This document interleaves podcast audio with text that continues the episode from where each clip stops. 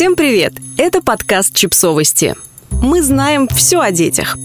Рубрика «Личные истории». Как научиться просить о помощи. Текст подкаста подготовлен редакцией издания о родительстве «Наши дети».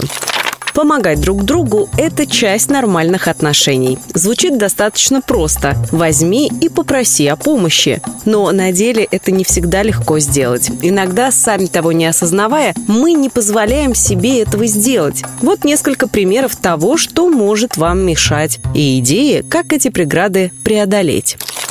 Препятствие 1. Вера в то, что просьба о помощи является признаком слабости. А на самом деле просьба о помощи показывает только вашу зрелость и уверенность. Это признак силы, а не слабости. Вы знаете, что вам нужно, и не боитесь этого добиваться. Например, вместо того, чтобы думать «я не хочу, чтобы мой тренер узнал, что я не могу справиться с этим упражнением», тогда он решит, что я не должен быть в команде. Попробуйте рассуждать так. Я покажу тренеру, как усердно тренироваться тренируюсь и как важно для меня оставаться частью нашей команды, попросив его подсказать мне, как я могу справиться с этим упражнением и улучшить свой результат.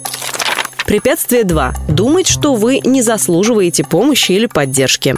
Всем время от времени нужна помощь. Никто не может и не должен справляться совсем в одиночку. Принятие помощи может укрепить дружбу и отношения. Всем хорошо, когда есть взаимная поддержка. Например, вместо того, чтобы думать, я бы очень хотела спросить у Маши, как она справлялась со всеми переживаниями, когда ее родители разводились, но она так занята, я боюсь ее лишний раз отвлекать. Попробуйте рассуждать так. Я спрошу у Маши, есть ли у нее время поговорить, и скажу ей, как много для меня значит ее точка зрения. Может быть, что-то из моего опыта поможет и ей, и мне.